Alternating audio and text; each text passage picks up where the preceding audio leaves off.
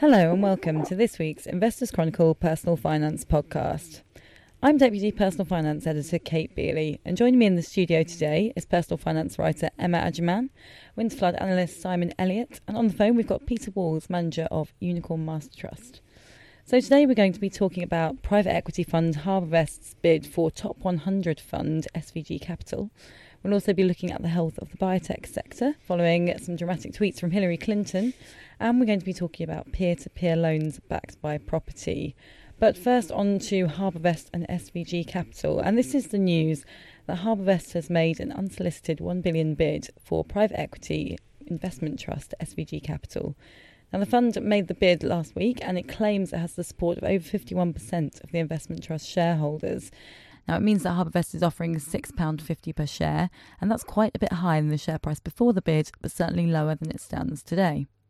So, Peter, you have held this trust, haven't you? What have you done in response to the news? Okay, well, I, I sold the um, shares uh, in, in Unicorn Master Trust on the morning of the bid at £6.50 a share. Um, effectively, uh, they had good support in terms of uh, letters intent, uh, the largest one being Coller Capital, um, and getting them over the line to a position of more than 50% on the morning of the bid, uh, I thought was quite important. Mm. Uh, so I took the decision to sell then. Okay. And when when did you originally buy the trust, and, and what price? Um, I've been invested in in uh, SVG Capital on, on a number of occasions, but more rec- most recently, uh, I started buying again back in October 2013. Uh, I think the initial uh, purchase price was three pounds ninety seven per share. Uh, since then, there's been quite a number of tender offers, um, usually a, a, bit closer to NAV. Um, so I've taken advantage of those tender offers uh, and uh, at times reinvested the proceeds um, into shares in SVG um, at, at, a discount. So I think you know, my average price is, is about four pounds thirty per share. Okay, I mean, how happy have you been with, with how the holdings performed, how the trust performed? Very happy indeed. You know, I've been, um, you know, it's been um, a, a, fairly uh, good journey. Um, the company have been, you know, quite forthright in, in buying back shares. Um, so there's been an ongoing program of regular uh, buybacks in the market and tender offers, and I think, you know, that served to uh, uh, accelerate the returns to shareholders. Okay, um, so Simon, what do you what do you think? Do you think this is good value? This deal, this offer? Um, as Peter's already said, it represents quite a significant uh, premium to where the share price was just prior to the bid. I mean, it's up almost a, a pound since then. Um, and certainly in terms of the discount to NAV, so it had results out recently to the end of July. Um, it represents about a 10 or 11% discount. So that's tighter than it's traded for, for quite some time. So on those grounds, you can say, yep, it's it's you know pretty attractive bid. It's Mm, okay, and I mean, just how high a bid do you think could be justified if another offer was made? Yeah, and, that, and that's a good point because actually, if you break down what's actually uh, in the SVG portfolio, um, I mean, to start with, there's a fair amount of cash. There's probably about 30% of the NAVs represented by cash, and clearly it would be a bit odd to expect to pay a discount on cash. So when you strip that out, and when you strip out a number of the other items as well that you could almost describe as cash proxies, so in other words, investments where um, you know you'd expect cash to come back within a reasonably uh, tight time period, then um, we think that, yeah, and even applying 10% discount on the on the remaining private equity investments, I think you could probably get to about 685. So again, a, you know, a premium to the bid that's on the table. That's not to say we, you know, there's definitely going to be uh, a further bid, and, and clearly SVG Capital, uh, you know, told the market last week um, that they were talking to a number of interested parties. Um, and it'd be interesting to see how that develops. But there's no guarantee that that will eventually uh, arise in anything. Mm, and I, I, think you did just mention, but the, the trust has traded on sin- significant discount to NAV over the long term, hasn't it? Mm. Why? Why do you think that is? Oh gosh, I mean, a couple of things. Listed private equity funds have been out of favour of investors for, for quite a number of years. I mean, SVG Capital itself, you go back to uh, 2006-7, before the uh, financial crisis, it was one of the, the stars of the investment trust sector, trading on a premium, had a great long-term track record. Unfortunately, um, that uh, disappeared through that 2008-9 period. It had a share price fall of almost 90% in, in 2008. and that was as a result of a large commitment it made to Permira, uh, which, following the financial crisis, it was unable to make and actually had to uh, go down a dilutive fundraising. Um, since then, it's recovered very, very strongly since March 2009. But even so, I think people remember uh, the history. In addition to which, we've seen a kind of change of its spots. It's gone from being a Permira um, a feeder fund to a more genuine fund of private equity funds. Um, but it's still been left with a kind of largely institutional shareholder base. It's saying it's struggled to really build its attraction amongst retail investors and, and wealth investors. Mm, and P- Peter, what do you think about that? I mean, what do you think of the fund's portfolio and how it's kind of changed over time?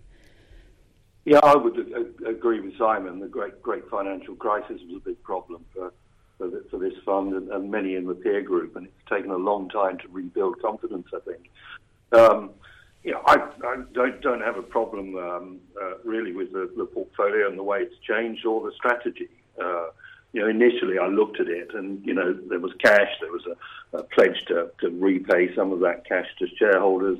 Uh, there was quite a lot of, of, of investments in in listed securities, such as Hugo Boss at the time. So, uh, you know, for me, it, it, it, had attractions which weren't just uh, about uh, listed private equity funds. Mm, okay, and now Simon Harvest has pointed to SVG Capital's 604 million of uncalled commitments. So, as in saying it's, it's quite an immature portfolio, which means you know that it could take quite a while for investors to see returns and so they're arguing that that means this deal is good for just for certainty. Would would you kind of agree with that? Yeah, I mean, there's a certain truth in that. So HarbourVest have said it will take between 10 and 12 years to see this portfolio kind of roll off or mature. Um, and I, I, think that's true. However, there is a range of maturities in the portfolio. So they've made uh, nine commitments to eight different fund, uh, eight different uh, private equity investors. But you've got a couple of those, um, such as uh, one of the Cinven funds, one of the Permira funds, already 75% invested. You've got two further funds already 50% invested. You've also got structured products uh, uh, on the balance sheet, and they are very mature as well, and they represent about 20% of the portfolio. So there's a range of different maturities, and so it would be wrong to say that the cash will take 10 to 12 years coming back. That'll probably be the final amounts, but in the interim, you'll see a lot of cash coming back in probably in the next two or three years. So, I mean, what do you think then, Simon, that investors should do, and, and how, how likely is this to go through, or could we see another deal emerge? Um, so to answer the second question first, um, I, I, would expect uh, some deal to, to happen. I think uh, I'd be very surprised if this all disappears. So I think really investors are left with three broad choices. They can uh, either accept the 650 bid uh, from Harvest, which is undoubtedly a good bid. Um, they can sit on their hands uh, in the hope that uh, another bid arises, or maybe possibly bids. And I think if we see more than one further bid, that's when it would really start to get interesting. And how likely do you think that is?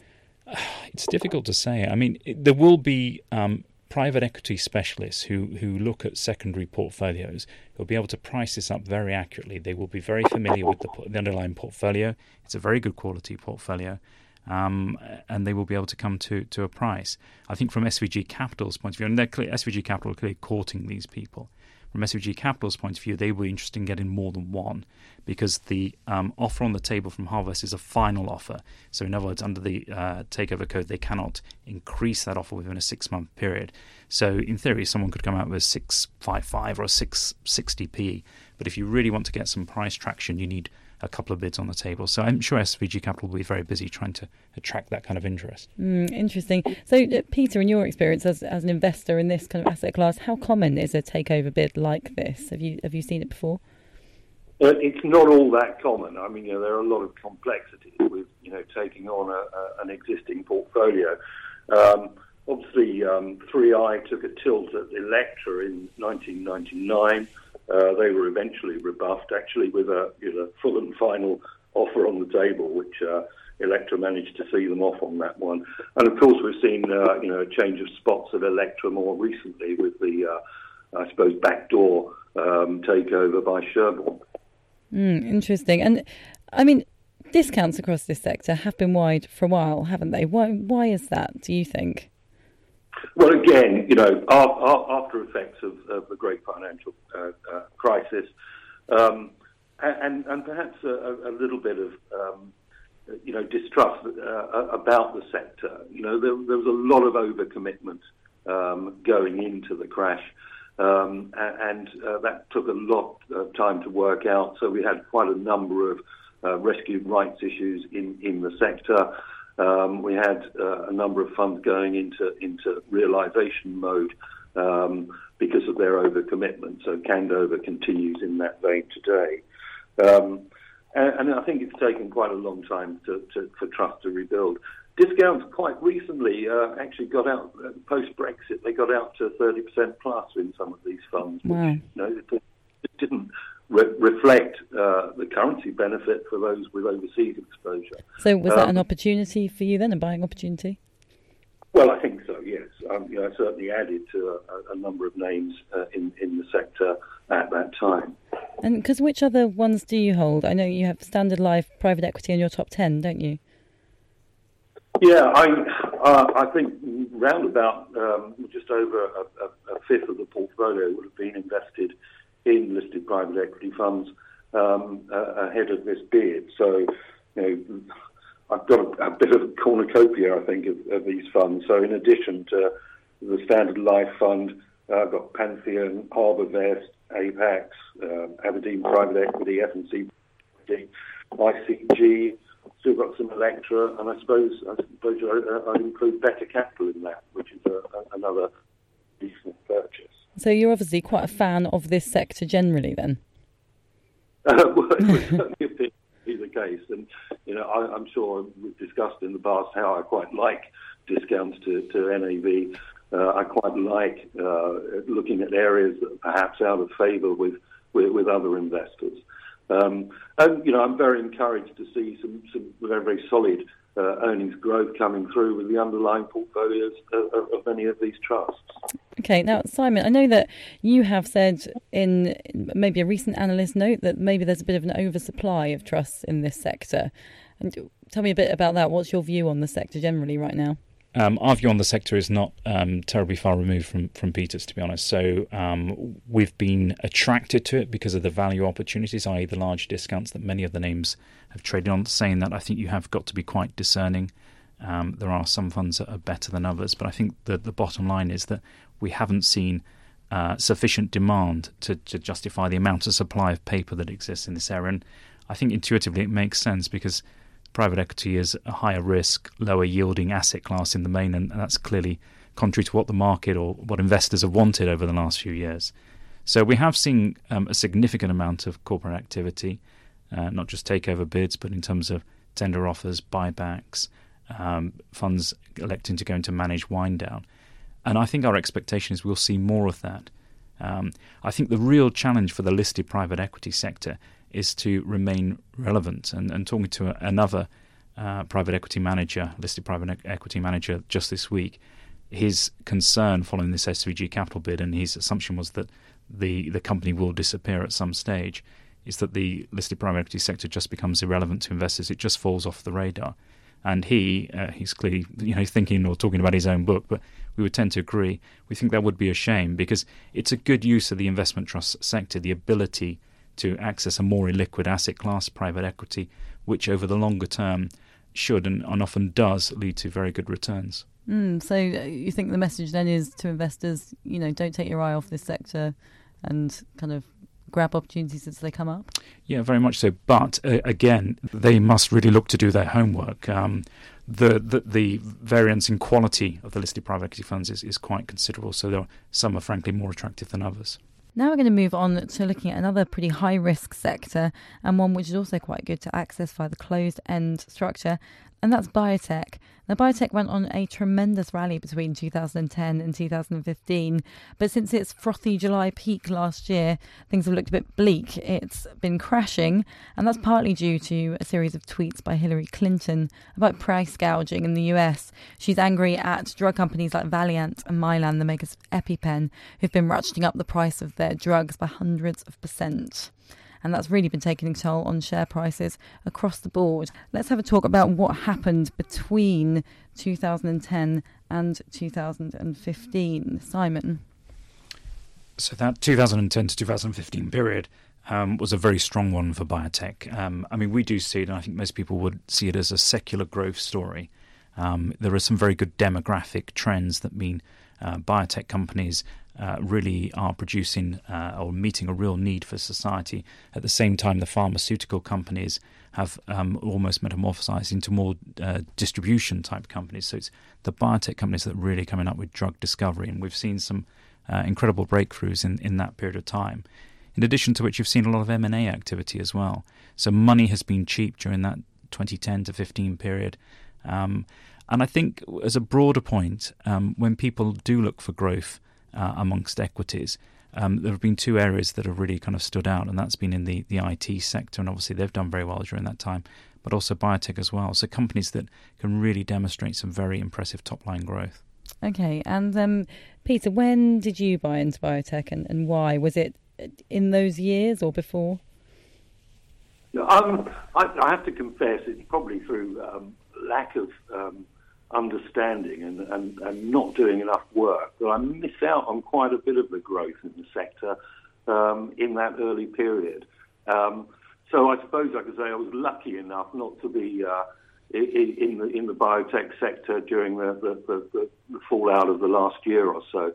I did re-enter uh, the sector quite recently. Um, following effectively a 35% fall in, in, in the NASDAQ, NASDAQ Biotech Index. Um, so back in, in May this year, I, I, I bought the uh, Biotech Growth uh, Trust for, for, for, my portfolio. And why did you choose that one over the other options? Well, I, you know, it comes from a very good uh, investment house um, with, with, with, great experience and, and, and world-leading expertise.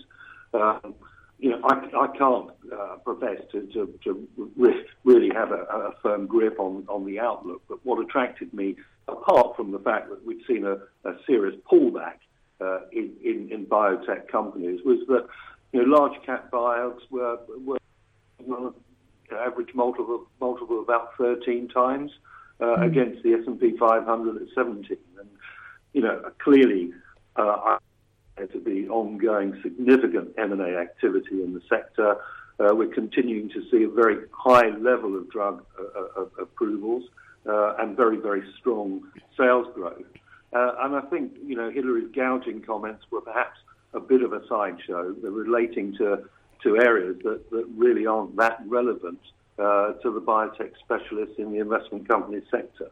Yeah, because I mean, there has been a d- distinction. In fact, she has been drawing dis- drawing distinctions recently, hasn't she, between the kind of companies that she was particularly talking about. So Valeant, Mylan with EpiPens, for example, these very these older kind of generics companies and new innovative ones, I guess, coming up with genuinely exciting new drugs. I mean, Simon, what what do you think? Do you think her tweet was, um, you know, the real trigger for the sell off? What other things involved?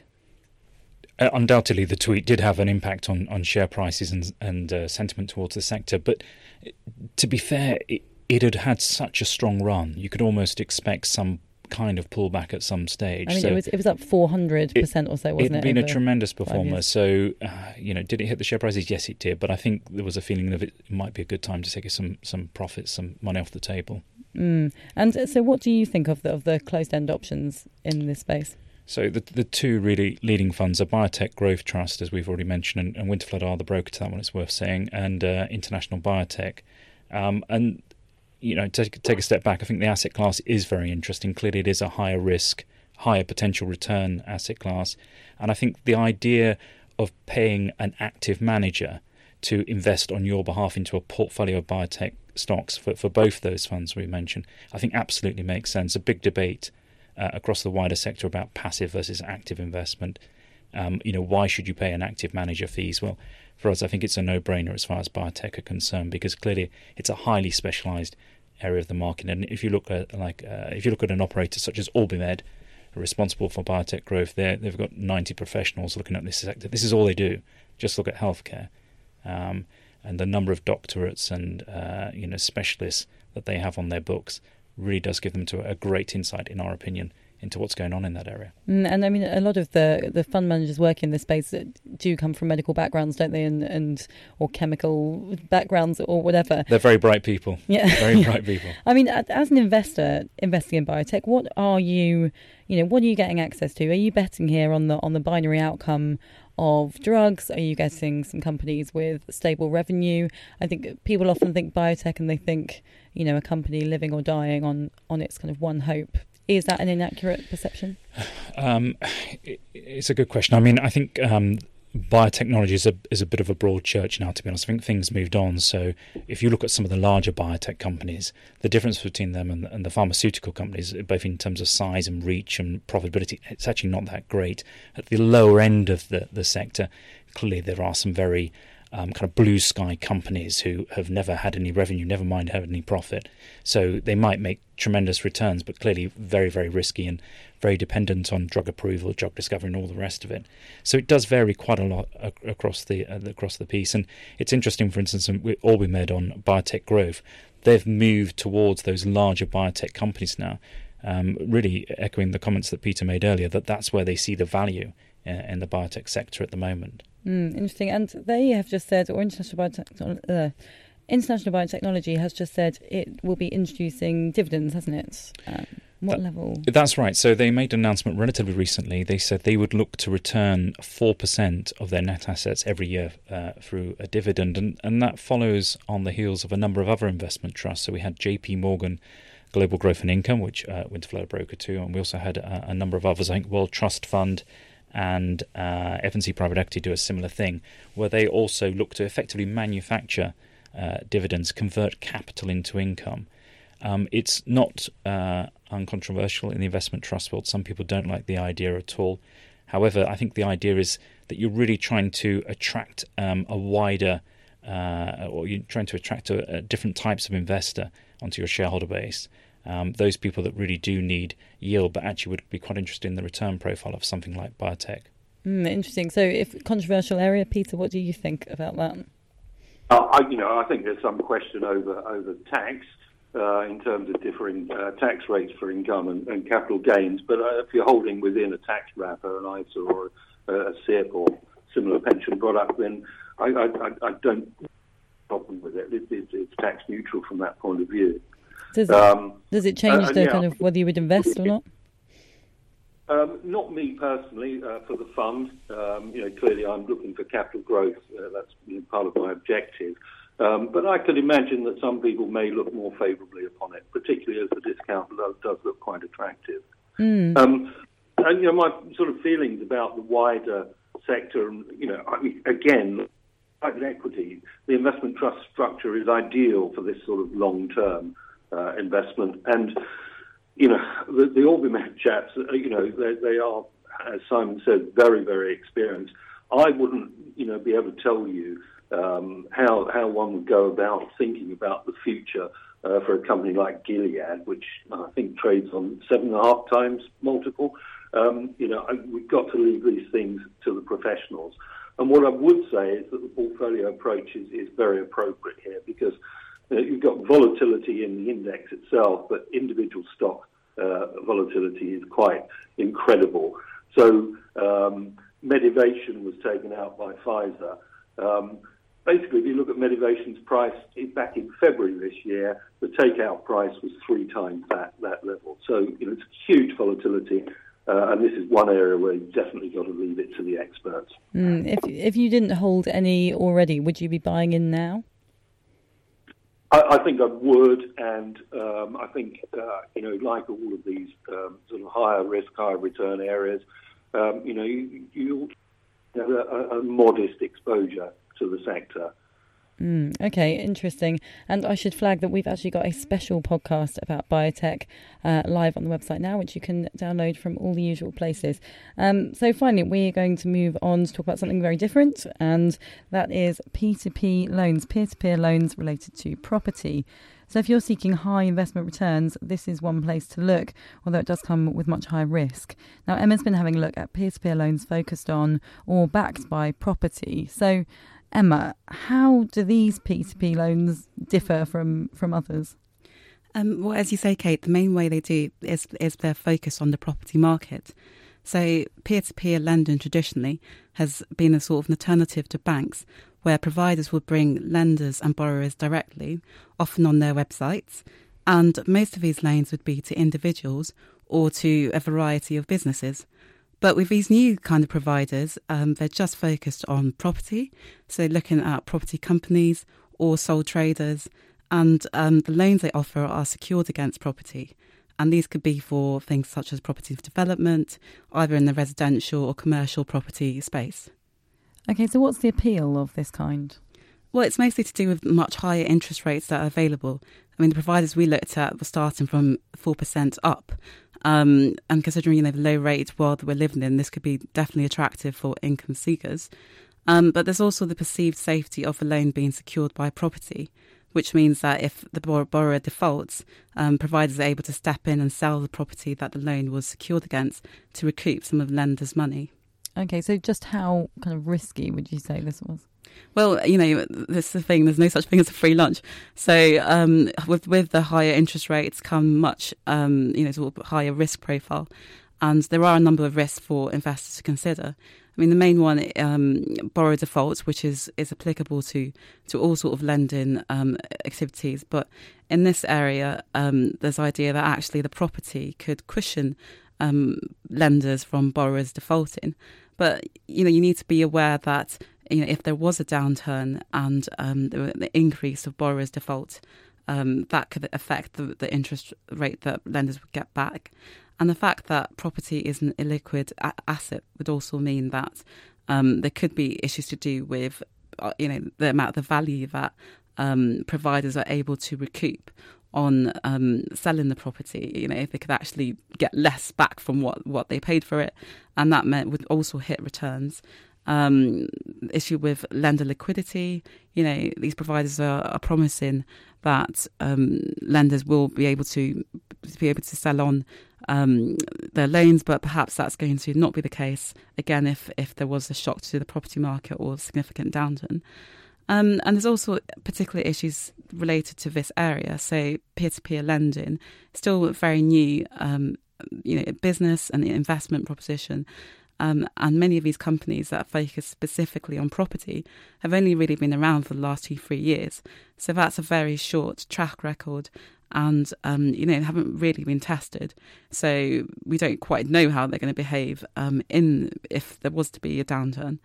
Um, the other thing to consider is the fact that peer-to-peer lending is not protected by the Financial Services Compensation Scheme.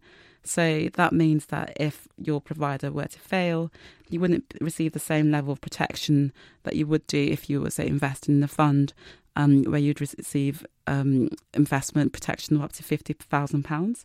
So this is an area that's not protected by by the FSCS. But providers say that you know they do segregate clients' money from the company money, and so you know in theory, even if they were to go bust, you would still your money would still be protected. But because there isn't this additional protection of FSCS, it's definitely something to be more cautious about and you know to consider how much you know perhaps put uh, much smaller amount of, of money that you would do in an area that is protected. Wow, so, so quite a lot of risks to consider there then. And um, yeah. yeah, there's more analysis of that in this week's magazine as more analysis of private equity, biotech, and everything that we've discussed today. Um, that's all we've got time for this week. So it just remains for me to thank Emma, Simon, and Peter, and wish you a good weekend. When you need mealtime inspiration, it's worth shopping Kroger, where you'll find over 30,000 mouthwatering choices that excite your inner foodie. And no matter what tasty choice you make, you'll enjoy our everyday low prices, plus extra ways to save, like digital coupons worth over $600 each week. You can also save up to $1 off per gallon at the pump with fuel points. More savings and more inspiring flavors make shopping Kroger worth it every time. Kroger, fresh for everyone. Fuel restrictions apply.